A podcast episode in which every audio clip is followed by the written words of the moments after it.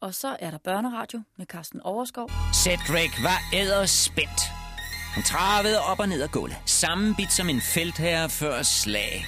Fnysende af indestængt energi. Og han var jo netop indestængt, spærret inde på Front de Bøsborg, og kunne ikke stille op med sin vrede, sin ildhu og handlekraft. Adelstand derimod sad og stangede tænder. Han tog fangenskabet ganske roligt, så længe de gav ham nok at spise. Og lige nu var han mæt, og derfor, om ikke lige frem tilfreds, så dog ganske afslappet, og han tog tingene, som de kom. Der var det, døren blev låst op, og en lille munk blev sluppet indenfor. En meget lille munk, kan man roligt sige. Kutten slæbte efter ham hen ad gulvet, så klein var han. Og hætten var så stor, at hovedet var aldeles forsvundet, og ansigtet skjult i mørkt. Man skulle tro, det var en abe, der havde forvildet sig ind under kutten og ikke kunne finde ud igen. Pax vobiskum, sagde denne mærkværdige munk. Fred vær med jer. Tak i lige måde, vrissede Cedric. Jeg ser, du er rigeligt klædt på. Der skulle være plads til et par stykker i den kutte. Ganske rigtigt. Og der er hjerterum, er der husrum. Og du skal som end være velkommen. Selv en stor mand som du kunne krybe i denne kutte. Du spiller min tid med pjank. Hvad er du ude på? Hvad skal du her? Jeg spiller aldrig tiden med pjank, sagde munken. Og nu slog han om fra munkestemmen til sin egen måde at tale på.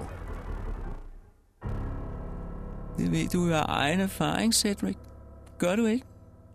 Har jeg måske nogensinde drevet løjer med dig? Cedric stivnede et øjeblik. Så gik det op for ham, at det var hans egen hofnar Wamba, der befandt sig inde i munkegutten. Hvad fanden laver du her? Tror du, det er et kostymebal? Skal du have bal? lød det over fra Adelstand. Den unge ridder var netop ved at få en lunds lammekød fri af fortænderne. Det lyder, det lyder ikke dårligt. Altså, man ser alt for få mennesker, når man sidder fange. Og en restdansk, en restdans, det, det er lige, hvad vi trænger til. Vi får ikke rørt os nok, vel, Cedric? Det er næsten det værste ved at være gissel. Så stille starter det. En lille misforståelse. Lidt snak i et hjørne af borgen, men bare vent. Det bryder løs her i 16. del af Ivanhoe.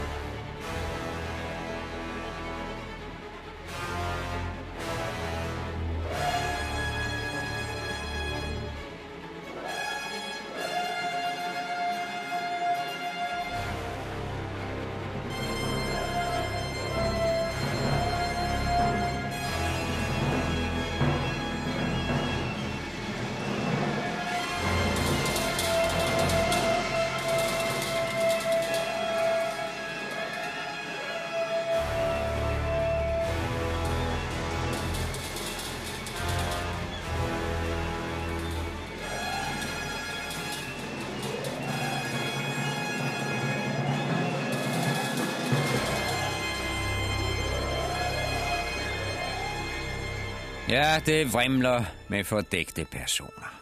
Ustandsligt dukker der folk op i forklædning, enten fordi de ikke tør røbe sig, eller fordi de er ude i regulære svindelnumre. Men også snarere man ikke så nemt. Lad os skære igennem maskeraden. Hold fast på, hvem der er hvem her på Frontebøsborg. Ridderne indenfor er belejret af en flok fredløse udenfor. Og ridderne, de må have hjælp fra naboridderne. Men hvordan får man sendt besked ud af en belejret borg? De tilbyder belejrerne at lukke en munk eller en præst ind, under påskud af, at han skal komme og trøste deres fanger. Men de håber selvfølgelig, at de kan få munken til at hente hjælp hos naboriderne bagefter. De fredløse, de går med på det. Men deres hensigt er at få en spion ind på borgen. Så en af dem forklæder sig som munk og kommer også indenfor. Det er altså Wamba, Cedrics nar hjemme fra Storgården. Og denne falske munk, han får virkelig lov til at tale med Cedric og Alstan. Det er dertil, vi er nået. Men nu kommer det tredje svindelnummer. Wamba bytter tøj med Cedric, så Cedric kan slippe ud af borgen forklædt som munk, mens naren bliver siddende sammen med Adelstan og de andre som gissel. Altså, jeg gider ikke gå ind på detaljerne her. Det hele lyder altid temmelig usandsynligt. Hvem kan tage fejl af en dværg og så en kraftig stormand? Jeg er faktisk bange for, at beretningen ikke er helt troværdig på det her punkt. Lad mig løjes med at sige, at det lykkedes faktisk. Det lykkedes. Cedric slap faktisk forbi sine fangevogtere og ud gennem porten og tværs over voldgraven, balancerende på en planke. Så er vi så langt. Wamba, han bliver selvfølgelig hurtigt afsløret, og ridderne er rasende.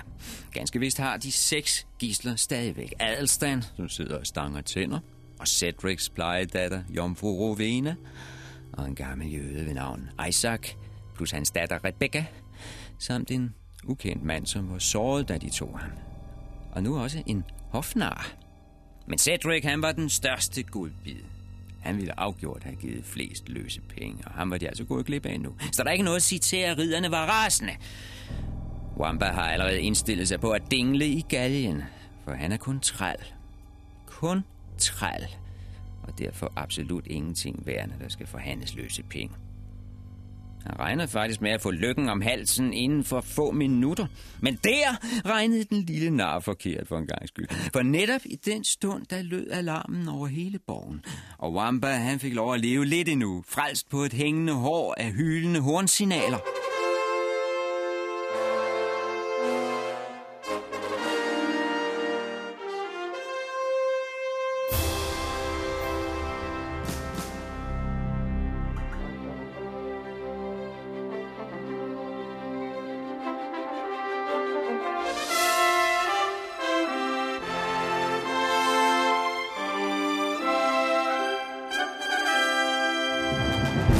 Før vi kommer til stormen på borgen, så må vi lige skrue tiden lidt tilbage.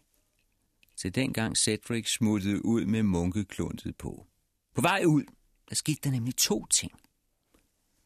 Først var der en ung kvinde, der stoppede ham på en af de mørke gange og bad ham komme ind og trøste en syg mand.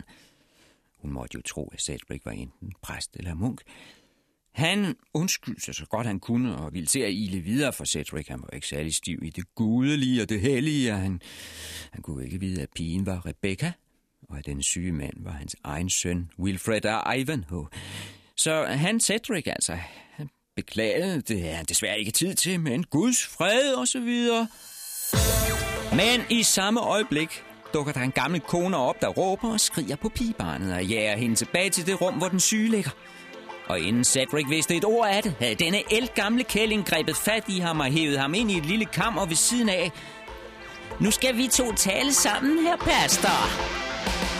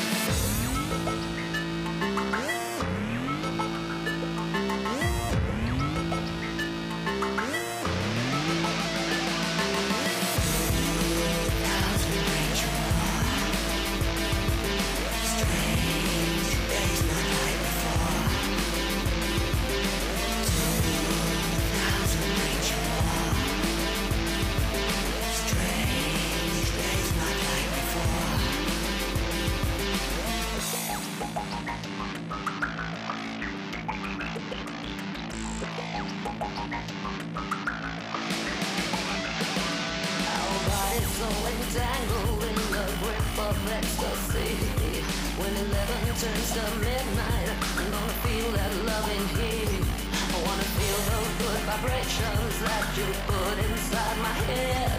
Let's pretend it's for the last time. On this bed. Turn my dreams into the real thing, baby. Turn my dreams into the real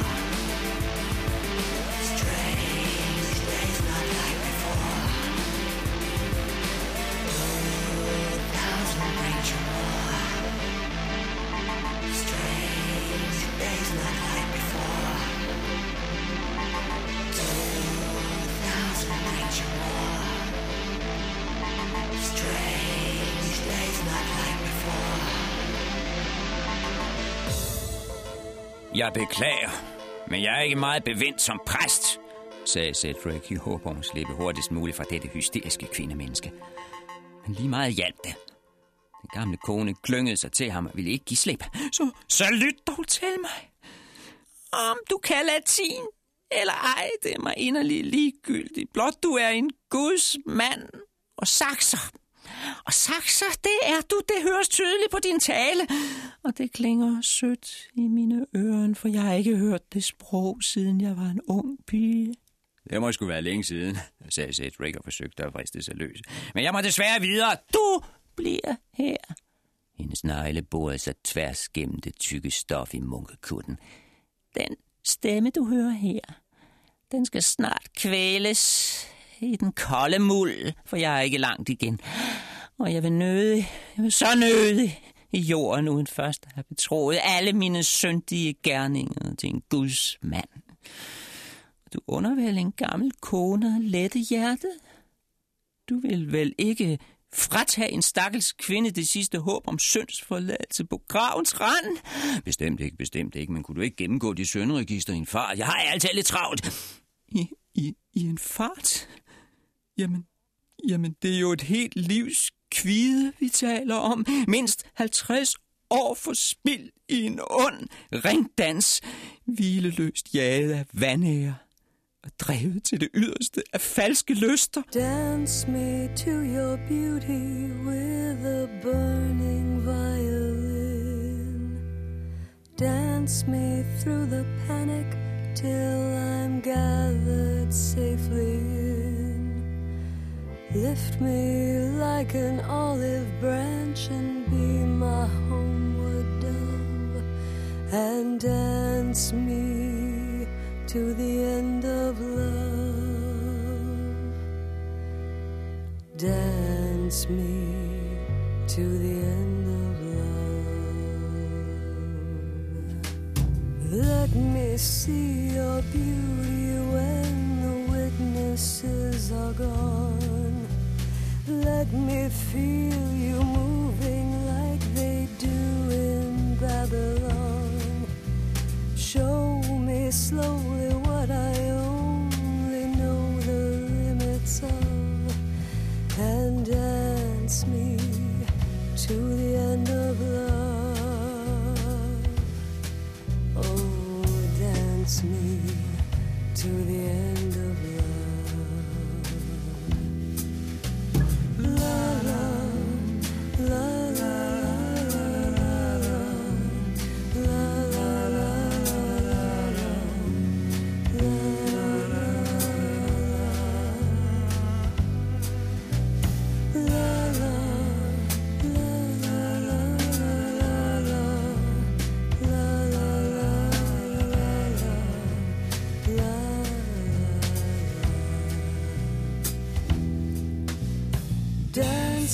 to the wedding now, oh dance me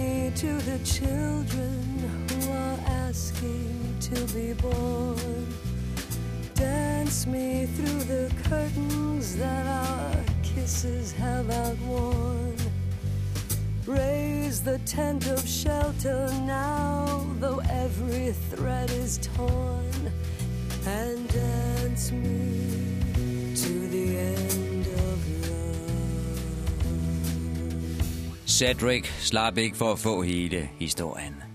At hans liv var i fare hvert minut, han blev på denne borg, det kunne han ikke så godt røbe. Og hvis han rev sig løs, og hun slog alarm, hvad så? Nej, han var nødt til at høre på denne hæslige gamle dame. Og ved Gud, hun betroede ham alt. At hun hed Ulrika, og var født og opvokset som borgherrens datter her på stedet. Den oprindelige saksiske borgherre Torgil Wolfganger. Og at alt havde været lykkeligt. Indtil frankerne dukkede op med Front de Bøf i spidsen, og havde ranet godset fra hendes far og ovenikøbet myrdet ham. Og hvordan hun da havde nedværdiget sig og hjulpet frankerne ved at vaske blodet af Torkild, så det så ud som en naturlig død. Og hvordan hun lige siden havde levet på denne borg og havde haft omgang med disse frygtelige franker. Det sidste gik hun ikke i detaljer med, men Cedric så for sig, hvordan Ulrika som ung yndig pige havde vandret fra den ene fremmede ridderfavn til den anden. Og således ikke blot var medskyldig i mor på sin egen far, men bagefter havde optrådt som frankernes villige mer. Og det her på hendes fædrene borg. Cedric kunne alt for nemt forestille sig, hvordan hun som ung havde klynget sig til Front de Bøf, som hun nu klyngede sig til ham. Hvor herre bevares, tænkte han, og gjorde korsets tegn for ikke at blive smittet af ondskaben og træskheden hos denne hæslige kælling. Pludselig passede munkekutten ham ganske glimrende. Han følte, at han var som skabt til at tale på Guds vegne til dette ynkelige vrag af en kvinde. At hun havde forrådt sin far i døden, ja, det var slemt nok. Men at hun bagefter var gået i seng med en frøæder. Ved Gud, den skam kunne aldrig sones.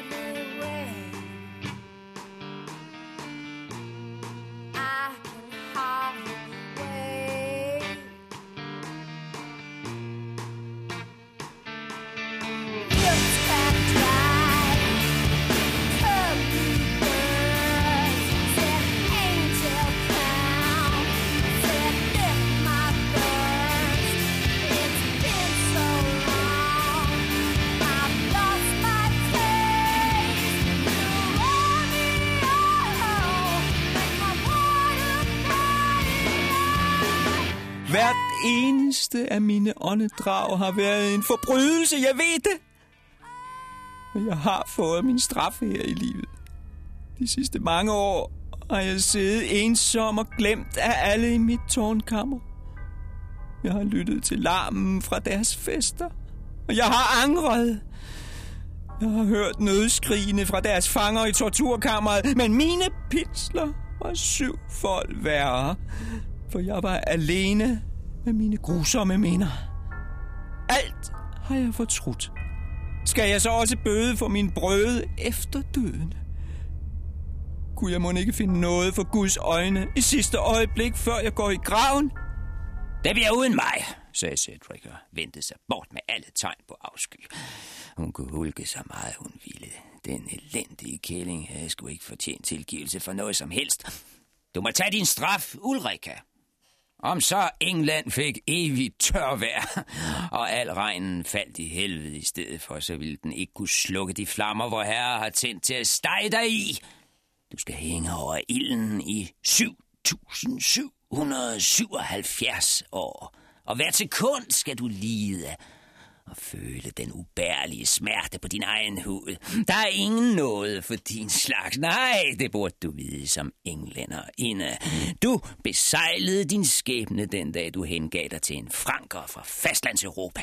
Du er for altid fortabt. Og med de ord rev Cedric så løs og skulle til at forlade kammeret, men den gamle kvinde havde ikke talt ud. Så vil jeg i det mindste dø en værdig død. Ja, gør du det, og det kan ikke gå hurtigt nok. For min fars skyld.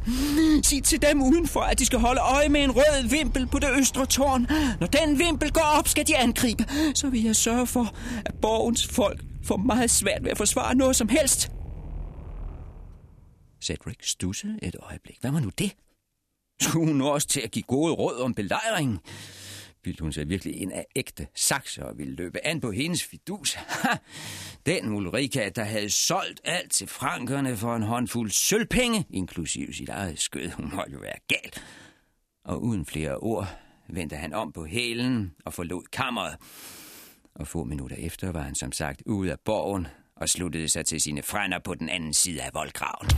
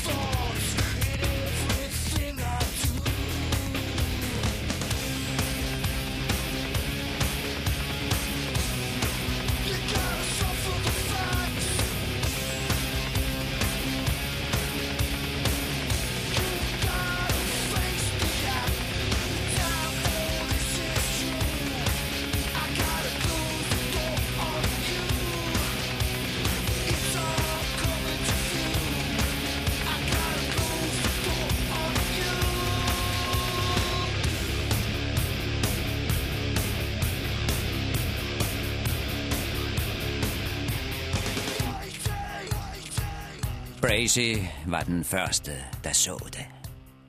Han så en busk, der åbenbart havde løsrevet sig fra sine rødder, og nu bevægede sig i besønderlige hop ud af skovbrynet og frem mod borgen. Dernæst et skur, der pludselig løftede sig fra jorden og begyndte at glide hen mod voldgraven. Og kort efter en række plader, der rejste sig som skældende på en kæmpemæssig drage, der har fået gåsehud. Et helt kort spil af plader, som nu også kom kravlende frem mod borgens yderste befæstning. Og til sidst blev Bracy klar over, at den grønne masse, der stod i skovkanten, ikke var mandshøje bregner, men bueskytter i hundredvis, hvoraf en del utvivlsomt sigtede på det skydeskår, han stod og kiggede ud af. Og så vidste han, hvad der forestod. Nu rykker de frem, skreg han til Front de Bøf. Som feje bønder sniger de sig ind på os under dække af grønt løv. Uselt kommer de krybende under stormtag. Umandigt træder de frem, beskyttet af stormskjolde.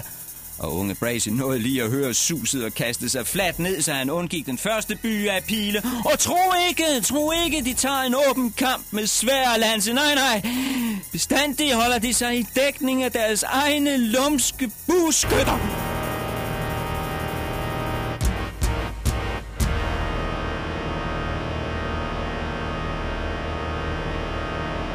Og da Front de Bøf hørte pilespidserne slå som havl mod sit eget tårn og tag, der måtte han bøje sig og indrømme, at den unge ridder nok havde ret.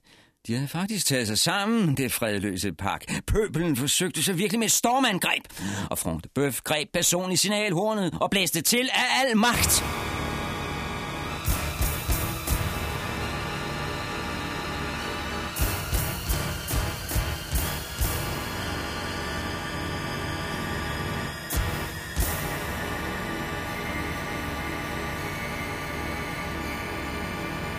Blæste af al magt, så ingen bagefter kunne påstå, at de havde overhørt alarmen.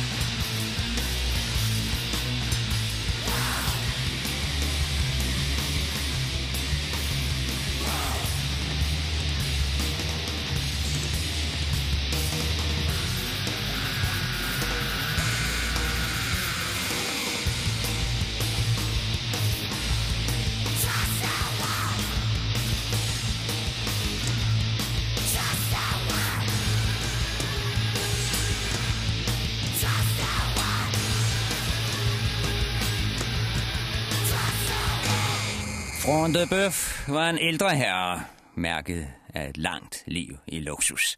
En tung mand, og med årene også en besindig mand, som erfaringen havde lært at tage alting med knusende ro. Men nu var han som forvandlet. Fyr og flamme, som var han ikke en dag over før.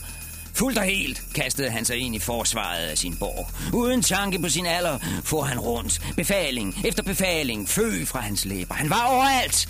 Hej, Svende! Har vi tjære nok til at hælde hovedet på hoben? Er der tjære? Ja, der er tjære, og du der. Husk at sætte ild til olien, så vi kan få svide de svin. Lad os branke de bønder. Ja, det er rigtigt. Lokumstønderne på plads, så de kan tippes og tømmes ud af skydeskårene. Og I, mine skytter. Når de bruger bue, så kan vi også spide dem, så så de viser sig i det åbne. Og lad dem få deres egne pile retur. Samt dem op, der ligger og flyder der. For der står ikke skrevet på nogen pilespids, hvis bryst den skal gennembore. Og lad os få fanden højst. Ja, ja, ja, det gamle banner der med det med tyren. De elendige trællesjæle. Her, disse elendige trælsjæle. De skal vide, at det er fronte bøf, de er op imod mens borgens herre således sprang rundt som en vorhare og ihærdigt tjekkede alt og ilt og opmuntrede sine folk til at yde deres ypperste og forsvare borgen med næb og klør, så forholdt tempelrydderen sig mere roligt. Boagilbert. Han stod og lurede i et skydeskår, og i agtog, hvordan fjenden rykkede frem. Han forsøgte at få overblik over deres taktik. Farvel er forberedelse godt, men forhåndsviden om fjendens planer er nogle gange det bedste. Og der var noget yderst påfaldende ved den måde, de indkredsede borgen på og sne sig nærmere. Det foregik langt mere velordnet, end man kunne vente af en flok fredløse.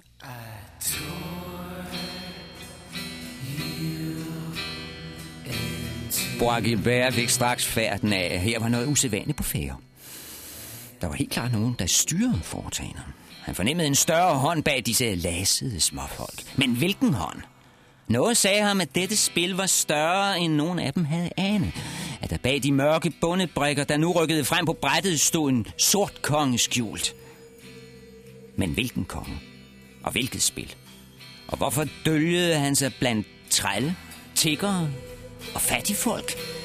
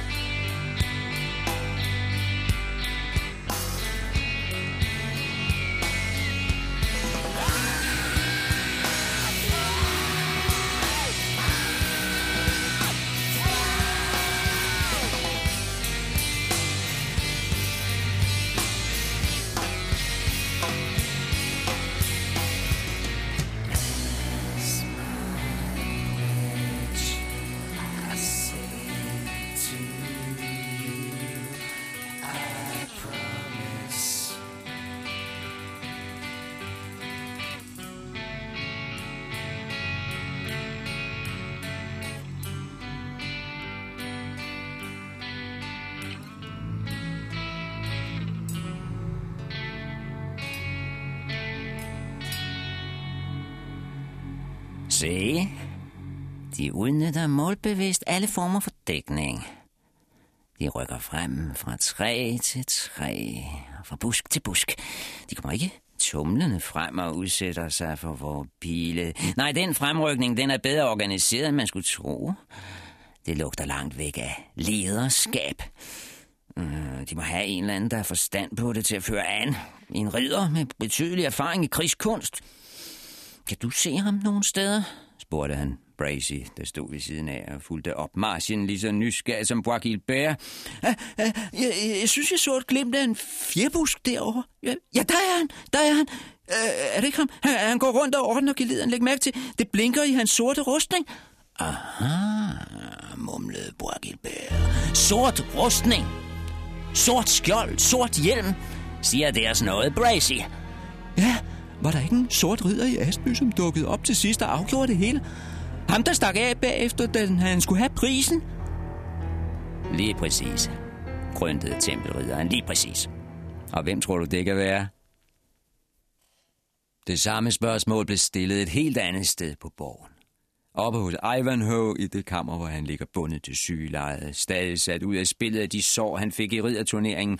Netop den turnering i Asby, hvor den sorte ridder øh, havde sikret ham sejren i sidste øjeblik. Og uden hvem Ivanhoe ville have været en død mand i dag. Men hvem var den sorte ridder? Hvorfor ville han ikke blotte sit hoved og vise sit ansigt? Hvem var denne gådefulde skikkelse, der nu gik rundt og holdt styr på en sammenrend af fredløse? Som om det var en professionel her med utallige belejringer bag sig. Lignede han ikke mest af alt en fyrstelige feltherre? Ja, man fristes næsten til at sige en krigerkonge, der selv går rundt og inspicerer sine tropper i minutterne før et afgørende angreb. Men dette var jo hverken Jerusalem eller Akre. Det var bare en almindelig borg et sted i Midt-England. Og hans ridder var jo ikke ridder, men en samling arme pjalter skrab sammen af bondekale, krybskytter og landevejsrøvere.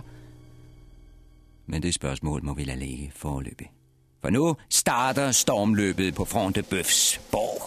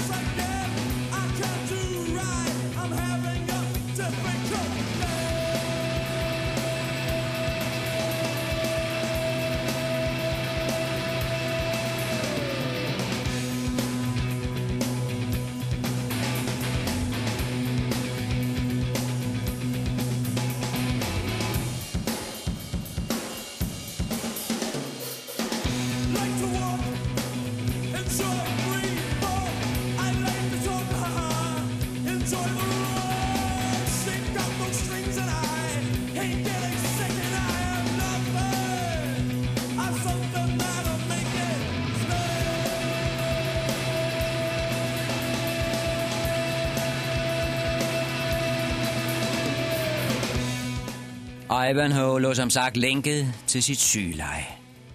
Men han kunne høre, hvordan larmen steg i borgen. De snævre gange genlød af tunge skridt, og det gungrede på trapperne. Det var helt tydeligt, at murtiner og tårne blev bemandet nu. Af og til hørte sin ridders højrystede ordre, men de fleste stemmer blev overdøvet af våbenklirren og tramp. Det siger sig selv, at det rev og sled i Ivanhoe af iver efter at være med. Han dirrede af lyst efter at tage del i denne dyst. Han følte en uimodståelig trang til at stå op og kaste sig ud i kampen. Men ak, sagde han og slog bittert i tæppet. Her ligger jeg, hæmmet som en ged med bagbundne ben. Lammet som et usel kryb, der har fået dødsstødet. Havde jeg dog bare en bue at skyde med. Eller en stridsøkse, jeg kunne slå med. Bare et skud. Bare et eneste hug. Men jeg har hverken kræfter eller våben. Hvis jeg i det mindste kunne slæbe mig hen til vinduet der og se, hvordan det spænder af, men ikke engang det formår jeg. Tag det nu roligt, sagde den unge pige, der passede ham. Spil ikke dine få kræfter på at ligge og ærge dig. Nu går jeg over til vinduet og fortæller dig alt, hvad der sker. Nej, stop, Rebecca! For hende var det. Bois havde spærret Rebecca inde, efter hun havde truet med at springe ud fra tårnet på grund af hans tilnærmelser. Så synes tempelridderen, det var sikrest at sætte den lille lækre jødetøs under lås og slå, så hun ikke lavede ulykker på sig selv og stadig havde alle lægemsdele i behold, når han vendte tilbage. Og Burgilbert ville vende tilbage, det kunne hun være forvisset om. Så snart han fik tid, ville han komme igen, så sikkert som armen i kirken, og tage fat, hvor han havde sluppet i formdags. Og fuldbyrde det, som måtte fuldbyrdes. And there...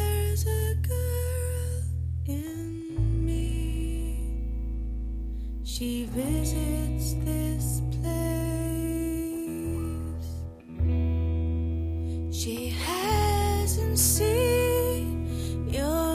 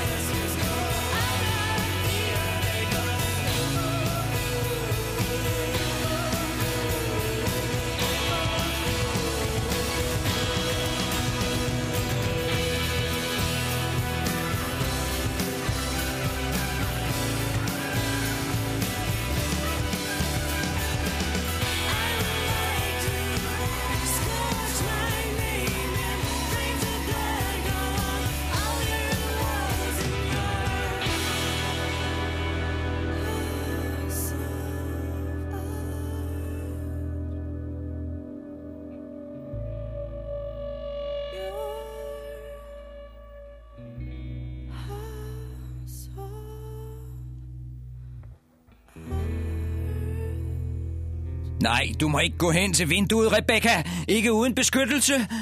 Tro mig, de buskytter, de sigter efter alle glukhuller. Det havde Rebecca selvfølgelig indset for længst. Hun havde allerede udset sig det helt rigtige værn, nemlig en bænk, som hun stillede på højkant foran vinduet, så hun kunne titte ud mellem brædderne. Er det godt nok, min tapperridder? Absolut, mumlede Ivanhoe. Det er glimrende. Men det var ikke uden en vis uro. Han følte omsorg for dette pigebarn.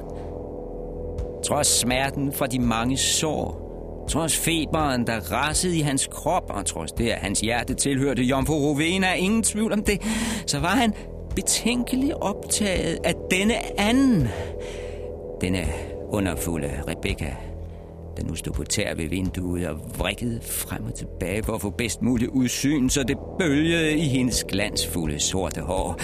Denne fejende rovdyrmanke, der gik hende helt ned til livet. Hvor var det dog svært, selv for en syg mand, der til med var engageret til anden side. Hvor var det dog svært at løsrive sit blik fra det hav af spralske lokker. Og fra hendes små, nuttede fødder. Og fra de slanke, gyldenbrune ankler, der tydeligt kom til syne under skørtet. Og som om så feberen ikke var nok, mærkede han en ny, voldsom hede vokse og vokse i sin krop. The good, the bad, the. The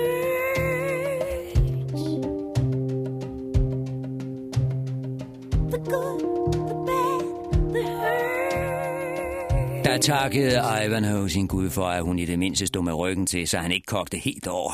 Hvis han også skulle se Rebecca forfra, kunne han ikke svare for følgerne. Ja, for en sikkerheds skyld vendte han sig om i sengen, klemte øjnene i og trak tæppet op over hovedet. Fast besluttet på ikke at skænke Rebecca en tanke. Udelukkende koncentrere sig om det, hun sagde. Det så ud til, at de vil angribe den ydre skanse først. Det var de første ord, han opfattede. Om ved bagporten, hvor der stadig ligger en planke over voldgraven. Er du med? Ja, så nogenlunde, svarede Ivanhoe inden for sengen. Altså, det eneste sted, hvor ridderne stadig har fodfæste uden for voldgraven. Når den skanse er taget, så er borgen helt indsluttet. Så bliver det nærmest umuligt at lave udfald indfra, hvis du forstår, hvad jeg mener. Eller, eller skal jeg komme over og tegne det for dig? Nej, nej, for guds skyld. Bliv endelig, hvor du er. Og bliv ved med at kigge ud. Jeg behøver blot høre din stemme, Rebecca, så ser jeg det hele for mig.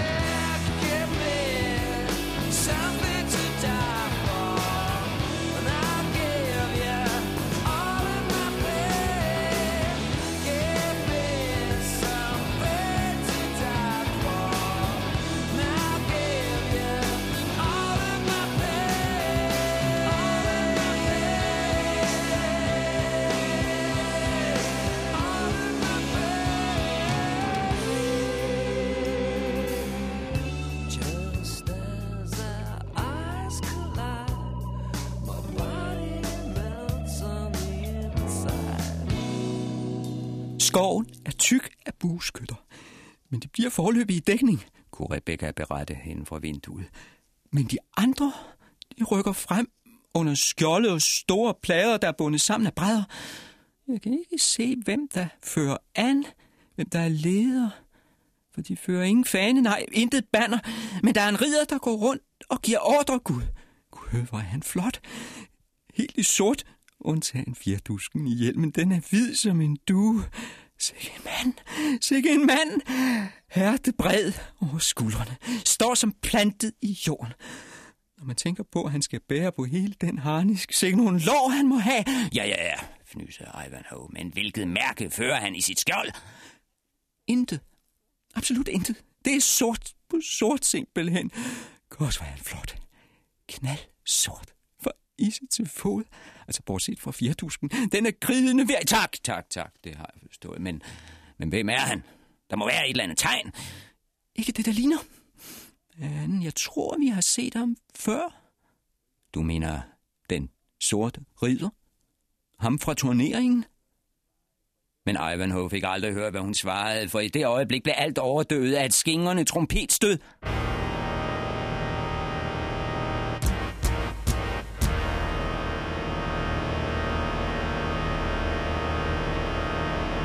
Signalet til angreb.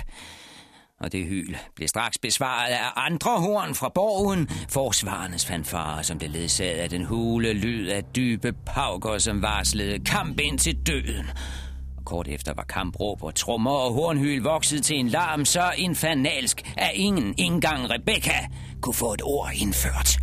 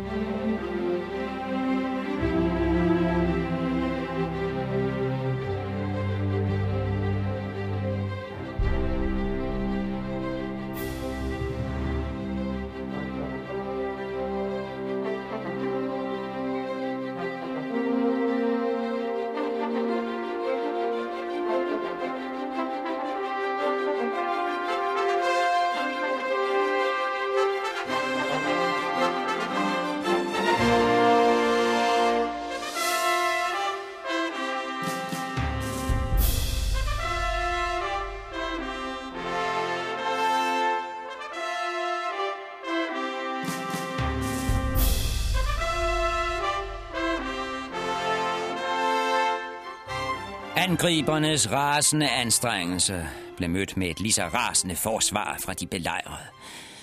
Bueskytterne sendte byer af pile efter en vær, der viste sig uden dækning. Kastevåben af alle arter havlede ned over både forsvarer og angriber. Spyd, sten, jordknolde, ja, endog rådne æbler. Skaderne var betydelige på begge sider, og ikke så få sejnede om allerede i denne indledende fase. Åh, stønnede Ivanhoe på sit leje. Her må jeg ligge som en ugidelig munk, mens den kamp, der afgør min skæbne, bliver udkæmpet af andre. Det er en skændsel. Men bliv ved med at se ud, min pige, og fortæl mig alt, hvad du ser. Spar mig ikke for noget, hvor skidt det end ser ud for vores frænder. Jamen, jamen, man kan dårligt se noget for den sky af pile. De hænger så tæt i luften som havl. Jeg kan ikke engang se den sorte ridder mere. Men han var virkelig flot, det, det kan jeg godt sige dig. Han er åbenbart forduftet, hva'? Han er nok stukket halene mellem benene, skal du se, din flotte ridder. Der var ikke meget mandfolk under den harnisk. Du tager fejl. Åh, oh, hvor tager du fejl? Der er han igen! Rebecca hæv efter vejret, og han har trukket sværet, og han stormer afsted i spidsen for sine mænd. Og nu er de fremme med den første palisadespæring, Og de vælter pælene nu. De hugger dem om med økser. Og nu er åbningen stor nok, de stormer ind. Men der står Frontebøf, der står Frontebøf. Åh, oh, hvor er han stor grusom. Men den sorte ridder, du, han lader sig ikke stoppe. Nu kæmper de mand mod mand. Og i dette øjeblik, åh oh, nej, nej, nej. Rebecca vil ikke se mere. Hun vender sig om mod Ivanhoe med store, store øjne. Og her må vi forlade dem. To unge mennesker, der ikke tør bruge deres egne øjne. Om de nogensinde drister sig til at se igen, det vil vise sig om en uge i 17. del af Ivanhoe.